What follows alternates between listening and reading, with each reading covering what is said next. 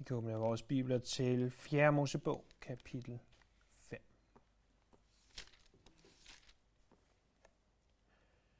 Når vi, øh, når vi ser på 4. Mosebog, kapitel 5, så ser vi temmelig hurtigt, at eller, i hvert fald ved første gennemlæsning, at der er en sætning, der går igen tre gange. Det er i vers 1, vers 5 og vers 11. Det står der, Herren talte til Moses og sagde. Herren talte til Moses og sagde. Og kapitlet kan meget passende inddeles i tre. Men alt overskyggende for de tre afsnit, som selvfølgelig har været sit fokus, er, at lejrens hellighed, eller udskillelsen af det, der er urent, det står skrevet over det alt sammen. Det er også det, de første fire vers handler om. Udskillelsen af det urene. Herren talte til Moses og sagde, Giv israelitterne befaling om at sende alle med spedalskhed eller udflod, og alle, der er blevet urene ved berøring med lig, ud af lejren. Både mænd og kvinder skal I sende bort. I skal sende dem uden for lejren, så I ikke gør lejren uren hos dem. Jeg bor i blandt jer. Det gjorde israelitterne. De sendte dem uden for lejren. Israelitterne gjorde, sådan som Herren havde befalet Moses. Vi ser i de her første vers tre ting. Vi ser først, hvordan det her praktisk skal forstås. Så ser vi, hvordan det teologisk skal forstås.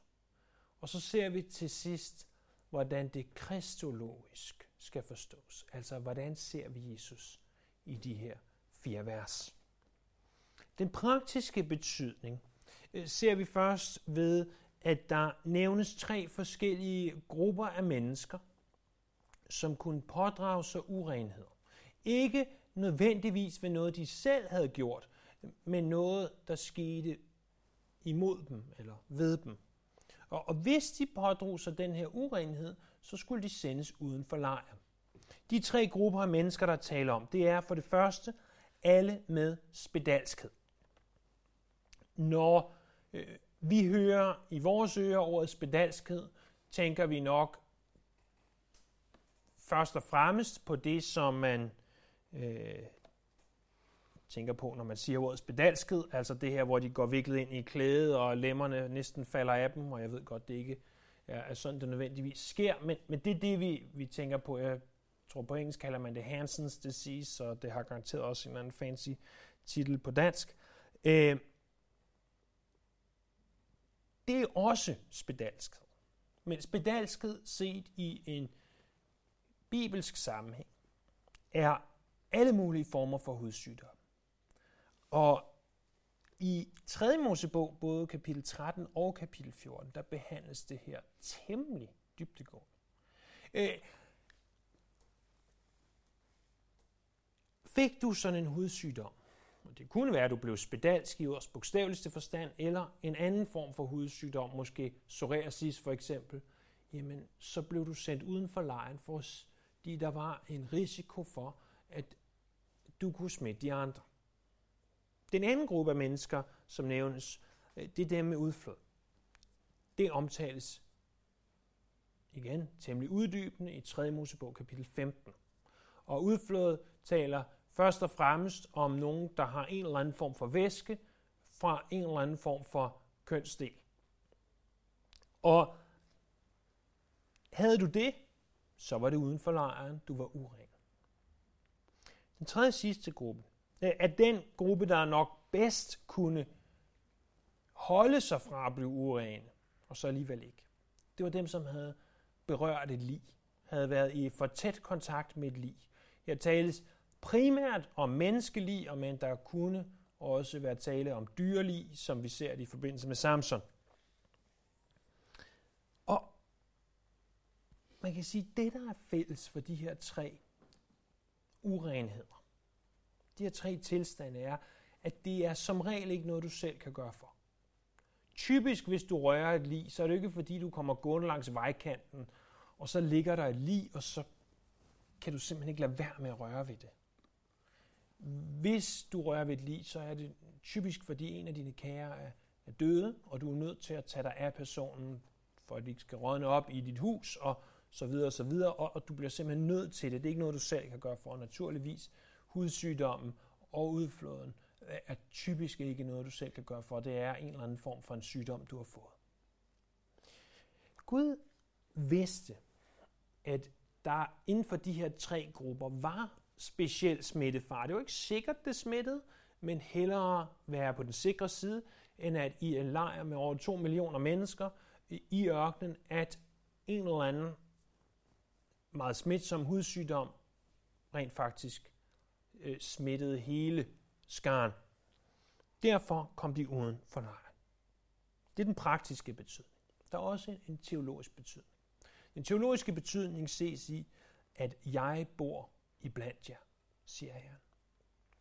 At fordi en hellig Gud havde taget bolig lige nøjagtigt midt i lejren, så sagde han, jeg kan ikke have, at de, som er urene, bor blandt jeg, som er hellig. Og det bliver ganske simpelt et billede på, at Gud ikke kunne være sammen med sønderen. Det er den teologiske betydning. Den kristologiske betydning, så det hvor vi ser Jesus i det her, er ganske, ganske bemærkelsesværdigt. Der er altså tre typer af mennesker. Der er dem, der har spedalsket, der er dem, der har udflod, og der er dem, der er døde. Eller har rørt de døde. Prøv en gang at slå op i Lukas evangeliet. Lukas evangeliets 5. kapitel og 12. vers.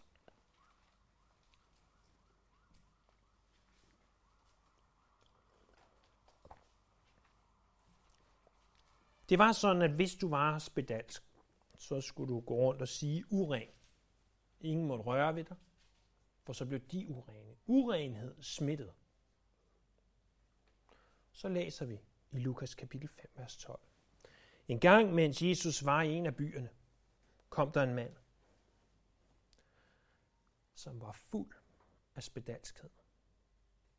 Da han fik øje på Jesus, kastede han sig ned på sit ansigt og bad ham, Herre, hvis du vil, kan du gøre mig ren. Jesus rakte hånden ud. Stop! Kan, kan I forestille jer, hvordan Peter har råbt, stop! Jesus, du kan ikke røre ham. Kan du ikke forstå, at han er spedalsk? Det går ikke. Hvis du rører ham, Jesus, så bliver du uren. Troede Peter. For det vi læser er netop det modsatte. Jesus rakte hånden ud, rørte ved ham og sagde, jeg vil blive ren og straks forlod spedalskheden ham. Wow. Hvor mægtigt. Jesus rørte ham, og spedalskheden forlod ham. Prøv så se. Og i kapitel 8, vers 43. Lad os begynde ved vers 40 for at få hele beretningen med. Da Jesus kom tilbage, tog skaren imod ham, og for de alle ventet på ham, så kom der en mand, han hed Jairus. Han var synagogeforstander. Han faldt ned for Jesu fødder og bad om at gå med ham hjem. For hans eneste datter lå for døden, og hun var omkring 12 år. Mens Jesus var på vej derhen, trængte skarne omkring ham. Men der var en kvinde, som i 12 år havde lidt af blødninger, eller vi kunne kalde det udflod. Og selvom hun havde brugt alt, hvad hun ejede på læger, kunne hun ikke helbrede sig nogen. Hun nærmede sig Jesus bagfra. Kan I se Peter igen? Og måske Johannes, og måske nogle af de andre. Hvis de havde set hende, flå hende væk. Du skal ikke røre ved Jesus, for hvis du, der har udflået, hvis du, der lider af blødninger, rører ved min herre, så bliver han jo efter loven uren. Hun nærmede sig Jesus bagfra og rørte ved kvasten på hans kappe, og straks ophørte hendes blødninger. Jesus sagde, hvem var det, der rørte ved mig? Da ingen vil være ved det, sagde Peter, mester, folk trænges jo om dig, de skubber. Men Jesus sagde, der var en, der rørte ved mig, for jeg mærkede, at der udgik en kraft fra mig. Da kvinden så, at det ikke var forblevet ubemærket, kom hun skælvende frem. Hun faldt ned for ham og fortalte i hele folkets påhør, hvorfor hun havde rørt ved ham, og hvordan hun straks var blevet helbredt. Han sagde til hende, datter, din tro har frelst dig. Gå bort med fred. Så vi ser altså en kvinde, der i 12 år har lidt af blødninger, der i 12 år har været uren, der i 12 år ikke kunne have deltaget i fællesskabet i Israel. En kvinde, som når hun rørte ved andre, læser vi tilbage i 3. Mosebog kapitel 15, gør dem urene. Så gør, står der i 3. Mosebog kapitel 15, sætter hun sig på en seng, så bliver sengen uren. Og rører hun ved Jesus, vil Jesus i teorien blive uren. Så læser vi videre. Endnu mens han talte, kommer der en fra synagogeforstanderens hus og siger, din datter er død. Gør ikke mesteren mere ulejlighed. Men da Jesus hørte det, sagde han, frygt ikke, tro kun, så vil hun blive frelst. Da han kom til huset, tillod han kun Peter, Jakob og Johan, Peter, Johannes og Jakob og barnets far og mor at gå med ind. Alle græd og jamrede over pigen. Men han sagde, græd ikke, for hun er ikke død, hun sov. De lå af ham, for de vidste, at hun var død.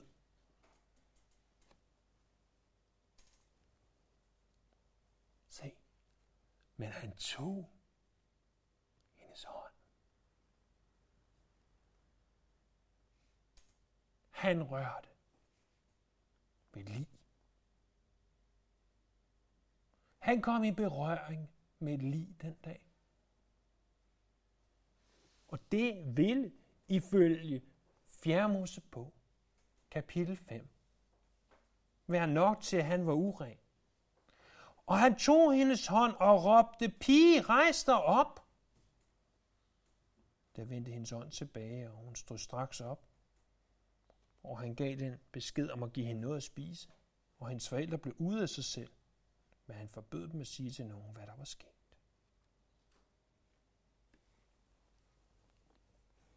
Ser I, hvad der sker? At Jesus, han kunne røre ved den urene, uden selv at blive uren, uden selv at blive smittet. Det kunne han, fordi han senere ville komme til at være den, der blev sendt uden for lejren. Eh, tilbage i 4. Mosebog kapitel 5, der ville alle de urene blive sendt uden for lejren. Jesus selv blev korsfæstet uden for lejren, skriver Hebræerbrevets forfatter i det 13. kapitel. Og fordi Jesus levede det fuldkommende liv og gav det fuldkommende offer og opstod igen, så var han allerede inden alt det skete, i stand til at røre en uren, uden selv at blive uren ved det. Og det er det, Jesus kan. Jesus, han kan røre vores urene liv. Han kan tage det urene fra os.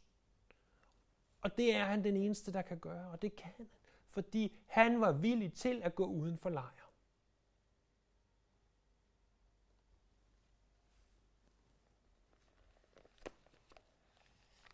Det er den første ting, vi ser i det her kapitel. Det næste ting, vi ser på, det er den her erstatningspligt. Det er vers 5 til 10. Herren talte til Moses og sagde, Sig til israelitterne, når en mand eller en kvinde i troløshed mod Herren begår nogen som helst synd, og dermed pådrager sig selv skyld, så skal de bekende den synd, de har begået. Han skal give den, der han har forsyndet sig imod, erstatning med tillæg af en femtedel. Men hvis den, han har forsyndet sig imod, ikke har nogen løser, som kan modtage erstatningen, så skal erstatningen gives til herren og tilfælde præsten, for uden den soningssæder, hvormed præsten skaffer ham soning. Alle de hellige gaver, israelitterne bringer som afgift til præsten, skal tilfalde ham. Alle hellige gaver skal tilfalde ham. Det, man giver til præsten, skal tilfalde præsten. Her taler vi om syndsbekendelse. Fordi der er tale om, at hvis nogen begår en synd, og ordet synd, som I garanteret har hørt det før, det er at ramme forbi målet. Hvad for et mål? Jamen det mål at leve op til Guds lov. Du kan stille dig selv spørgsmålet, har du levet op til Guds lov i dag? Og hvis vi skal være helt ærlige over for os selv, så vil mange af os nok ende med at sige, ikke 100%. Og hvis vi ikke lever op til Guds lov 100% så er vi per definition syndere, fordi vi har ramt forbi målet. Det har den her person også. Og, og et mere individuelle sag, hvor man altså har gjort et eller andet, og, og det der antydes her, at du har gjort noget imod en anden, så er der altså nogle gange behov for syndsbekendelse. Det er jo sådan noget, man bedst kan lide at tale om over på den anden side af vejen, tænker jeg i hvert fald i den katolske kirke. Men syndsbekendelse er ikke et romersk-katolsk koncept. Øh, det er skriftemålet måske, men syndsbekendelse er et ganske bibelsk koncept. Ikke nødvendigvis til et andet menneske, men til Herren. For hvis vi bekender vores synder, er han trofast og retfærdig og tilgiver os vores synder og renser os for al uretfærdighed, står der i 1. Johannes brev, kapitel 1, vers 9. Måden, hvorpå han viste, at han rent faktisk mente det, han sagde, det var ved at yde erstatning. Så jeg tænker, det, der er sket, er, at han er kommet til at slå en anden mand ihjel ved et uheld, for eksempel. Forhåbentlig. Øh, og så skulle han yde erstatning plus 20 procent, hvis han kunne ligesom ikke give det til ham, der var død, det hjælper ikke så meget, men han kunne øh, så måske øh, give det til ham, der var døds familie. Men hvis han ikke havde nogen familie, altså nogen løser, så måtte det, han skulle betale, gå til præsten.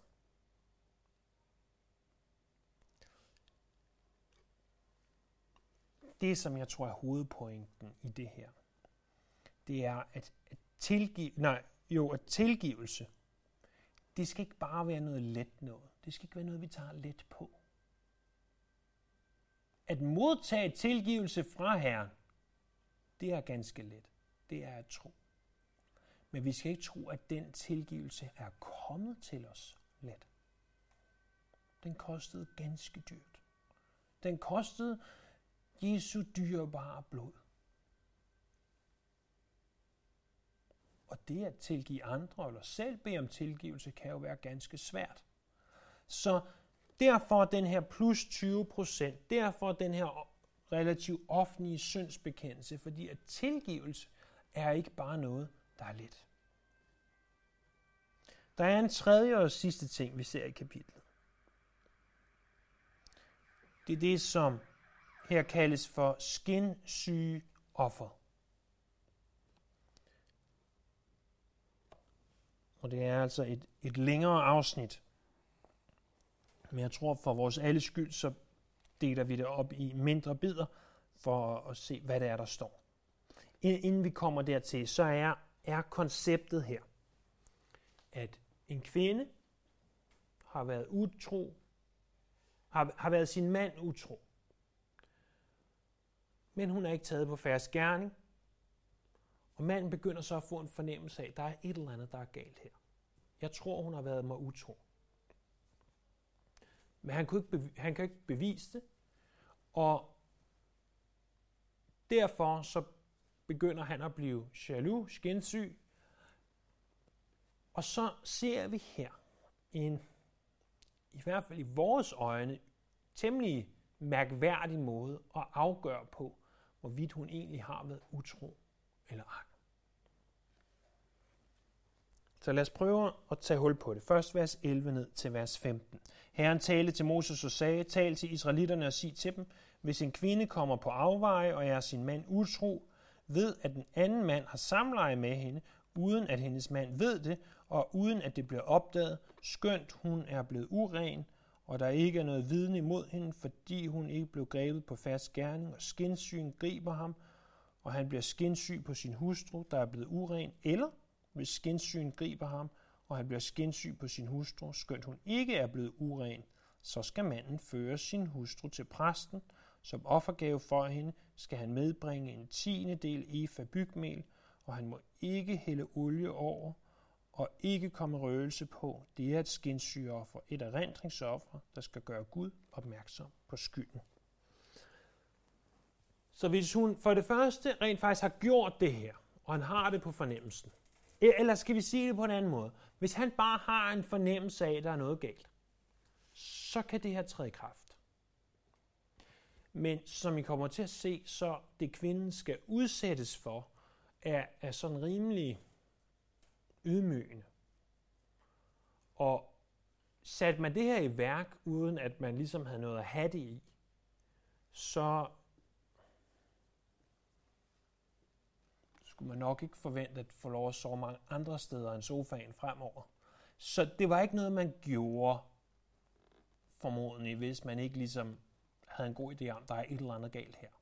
Vi ser ikke et eneste eksempel på det i Gamle Testament. Det betyder ikke, at det ikke kan ske, men vi ser ikke et eksempel på det som sådan. Og hvis han bliver skinsyg eller jaloux,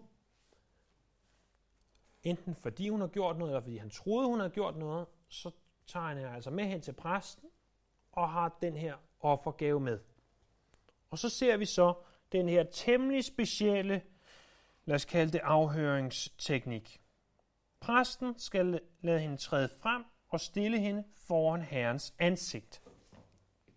Der er altså tale om noget, der foregår for Herrens ansigt. Det er altså i Guds nærhed, det her. Det er ikke noget, som israelitterne bare skulle gøre for sjov skyld, eller for deres egen fornøjelses skyld. Det her var noget, der blev gjort foran Herrens ansigt. Så står der, at præsten skal så tage helligt vand i en lærskål, og han skal tage noget af støvet på gulvet i boligen og komme det i vandet. Det hellige vand er formodentlig det vand, der var i bronzefadet uden for selve tabernakelteltet. Så han tager noget af det op i en lærskål, og så tager han noget støv fra jorden på, øh, på grunden der inden for tabernaklets øh, fire teltvægge og kommer op i vandet. Der er selvfølgelig nok tale om helligt støv, hvis støv kan være helligt, men der er ikke desto mindre tale om støv. Og det bliver ganske bemærkelsesværdigt, når vi tænker tilbage på, hvad der var sket tidligere i israelitternes vandring i ørkenen. Det var nemlig, at da Moses havde været op på Sinai's bjerg og modtog de ti bud, så kommer han ned, og der har Aaron gået med til, at de har lavet den her guldkalv støbe.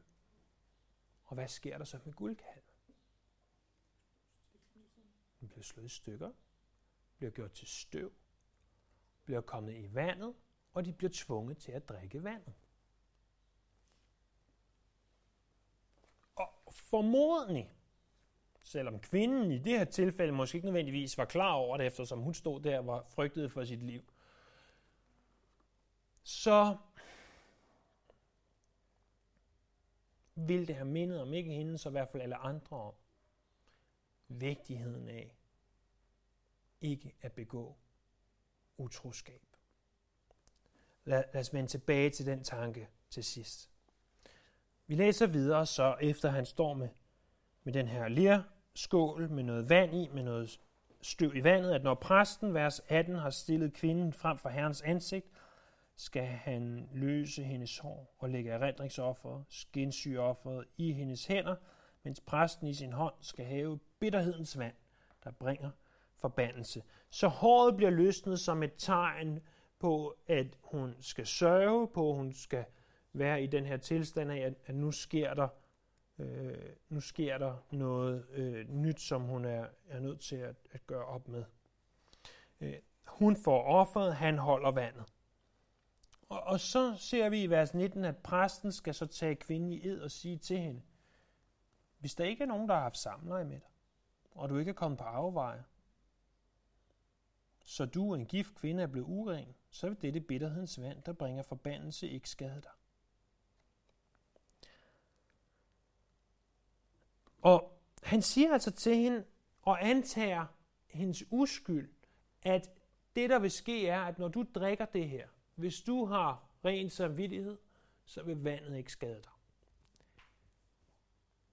Jeg skal selvfølgelig ikke kunne hårdnakket påstå, at vand med støv i er 100% ufarligt.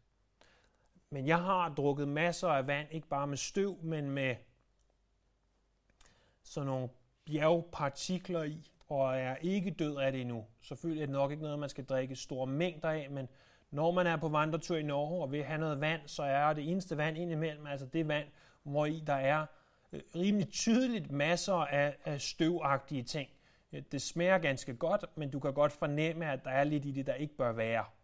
Øhm, og, og selvfølgelig, hvis man kun drak det vand, kan det godt være, at det vil være ganske, ganske usundt. Men jeg, jeg tvivler på, at det, at man drikker vand med, med den her mængde støv i, har nogen som helst naturlig virkning på din krop. Jeg kan naturligvis tage fejl, men, men det er ikke det, der er pointen her. Det her, det er ikke som sådan nogle, øh, de her hekseteste, som man lavede førhen.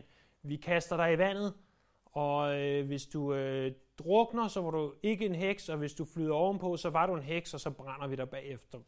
Det er ikke sådan den store vej udenom. Øh, her er der helt klart en udvej. Det, det er slet ikke, slet ikke samme måde at, at prøve på. Og vi, vi skal også vide, at, at i oldtidens verden var det her altså en ganske, ganske normal måde at, at teste ting på. Sjældent gik det så nemt her for os, og der er også beretninger om, at, at hvis de havde været utro, så skulle de komme hænderne ned i kogende vand.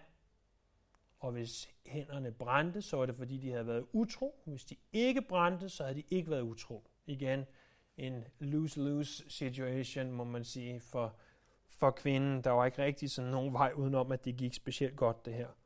Enten øh, hun brændte temmelig sikkert hånden, og øh, blev stenet, eller hvad hun gjorde bagefter. Vers 20. Men hvis du, en gift kvinde, er kommet på afveje og blevet uren, fordi en anden mand har haft samleje med dig, præsten tager nu kvinde i ed med forbandelseseden og siger til hende, så skal Herren gøre dig til en forbandelse og besværgelse i dit folk, ved at lade dine hofter skrumpe og din mave svulme. Når dette vand, der bringer forbandelsen, kommer ned i dine indvolde, skal din mave svulme og dine hofter skrumpe. Så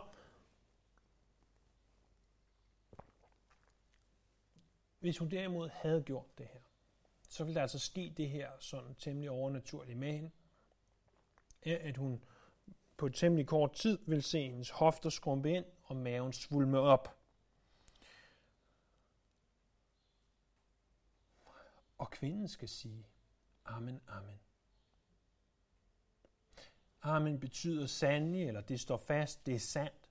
Og det er faktisk første gang i skriften, at vi ser ordet Amen, som naturligvis er et ord, vi kender ganske godt. Vers 23. Præsten skal skrive disse forbandelser ned og vaske dem ud i bitterhedens vand.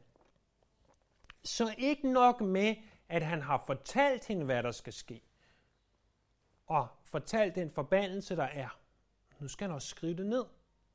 Formodentlig har det foregået ved, at man har taget et stykke læder, så har man taget sod, blandede det med gummi arabicum, det her stof, naturstof, som fungerede som et bindemiddel, alt sammen var at finde i ørkenen skrev det ned på læderet og, og skrev forbandelsen.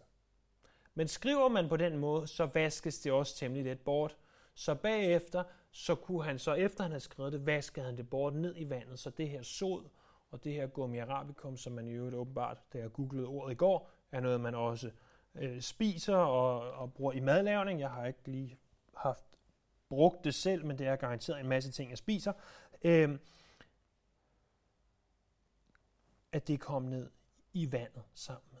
Således at det ikke bare var det talte ord, hun hørte, men at ordet, forbandelsesordene, ville blive en del af hende.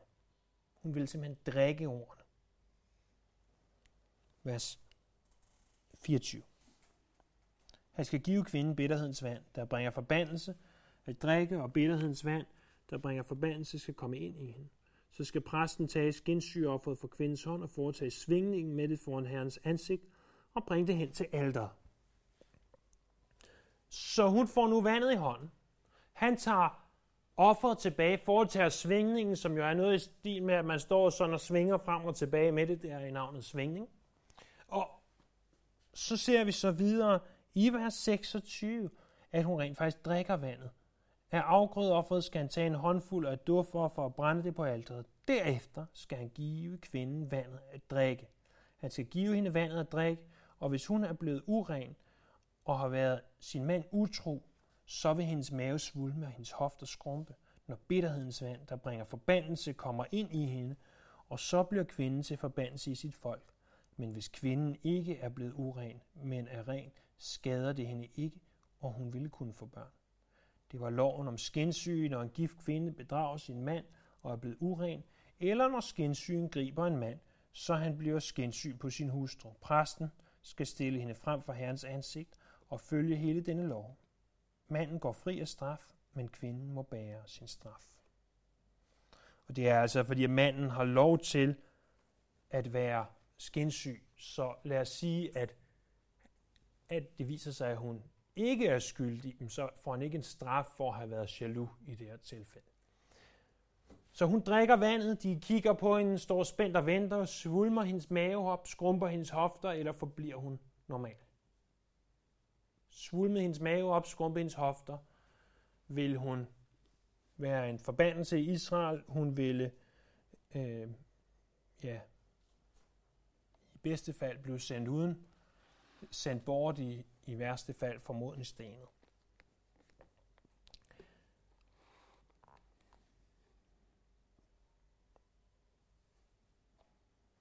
Men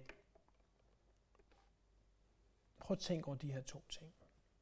I, i det, det er jo for os i den vestlige verden i anno 2019 temmelig, temmelig bizart og mærkeligt det her. Det, det er ganske anderledes, det er der ingen tvivl om. Men det viser os alligevel, at et utroskab, det er en synd imod Gud. Utroskab er ikke bare synd imod din ægtefælle. Det er synd imod Gud.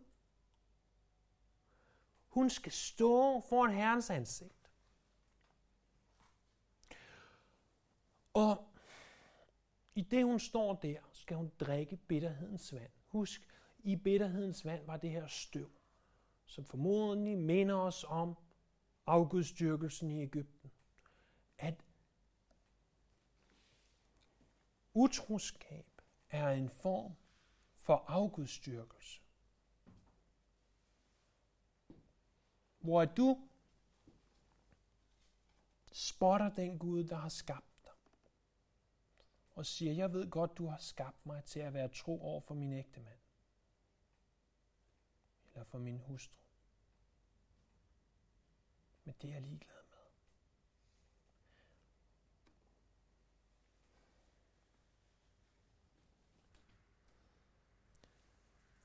så at utroskab påvirker dit liv med Gud, dit forhold til Gud, den måde, du er sammen med ham på. Men der er også en anden ting, ud over at utroskab er en synd imod Gud. Utroskab det er også skadeligt for Guds menighed. Prøv at lægge mærke til, hvor offentligt det her egentlig var. At hvis manden bliver skinsyg og bringer sin hustru frem, og hun står der helt offentligt sammen med præsten, så er det altså fordi, det er noget det her, som alle skal vide.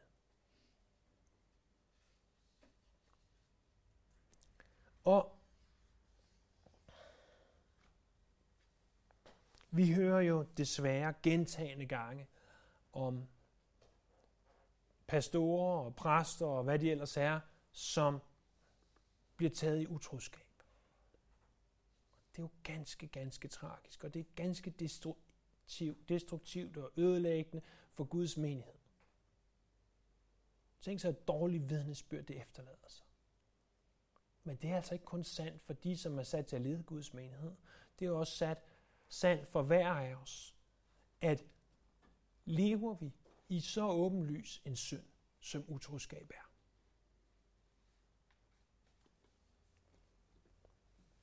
Så er vi med til at give Guds menighed, og dermed evangeliet, et dårligt ry.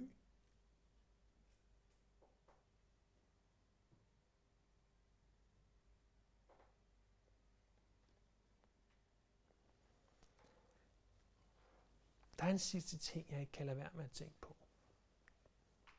Det er, det er bemærkelsesværdigt, hvordan det er, det skal afsløres det her. Ved at hun drikker et bær. For der var en anden, som var ganske, ganske uskyldig, som også skulle drikke et bær. Og ved at Jesus drak det bær, ved at han gik til korset. Så uanset om der var tale om spedalskhed, om der var tale om, vi havde pådraget os selv synd, eller om der var tale om utroskab, så er det muligt at få tilgivelse for alt det her. Og hele den måde offeret er sat op på. Tænk så, hvor mange muligheder kvinden får for at sige, jeg ved det godt, jeg gjorde det tilgive mig. Jeg tror ikke, at tanken var, at hvis hun først bekendte sin søn, så skulle de tage en, en trakt og tvinge det her bitterhedens vand ned i hende, så hendes mave svulmede op. Det, det står der ikke noget om. Øh, jeg tror, eller jeg vil næsten sige, at jeg ved, at i alt det, jeg ved fra resten af skriften, at havde hun sagt, prøv at høre, jeg har gjort det, så kan det godt være, at der havde været nogle andre konsekvenser, men så havde hun ikke skulle drikke bitterhedens det er ganske seriøst, men vi har også en Gud, der kan tilgive. Og hvis vi er der, hvor vi har behov for tilgivelse, så må vi gå tilbage til vers 5-10 og bekende vores synd, så han vil tilgive os. Han har tilgivet os, men der kan være behov for, at vi bekender vores synd og vender os tilbage imod ham. Og det er ikke sikkert, det gælder dig eller mig lige i dag. Det håber jeg ikke, det gør. Men hvem ved, hvad der vil ske om et eller fem eller ti år fra nu? At du sidder med fingrene helt ned i kagedåsen.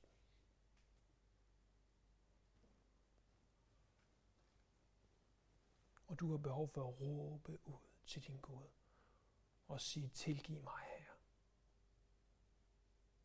Tak, at du drak bæret, så jeg ikke behøver at drikke det. Tak, at du tog synden, så jeg ikke behøver kæmpe for at få den fjernet. Tak, at du var så ren. Så når de urene rørte dig, så blev du ikke selv uren, men så gjorde du dem rene. Lad os prise vores frelser for det. Og Jesus, det er præcis, hvad vi vil gøre. Prise dig. Fordi du er ren. Du er vidunderlig. Du er fantastisk. Og tak, at vi ser evangeliet så ganske tydeligt. Også her i 4. Mosebog. Tak, at det her er en bog for os som kristne. En bog, der lærer os om dig, om hvordan vi skal leve med dig. Og jeg beder, at du vil tale til vores hjerter her. At vi må bevares i dig. Og når vi vandrer væk fra den sti, som du har kaldet os til at vandre på, at vi må råbe ud til dig, for at komme tilbage igen. Til din ære. Og det er i dit mægtige navn, vi beder.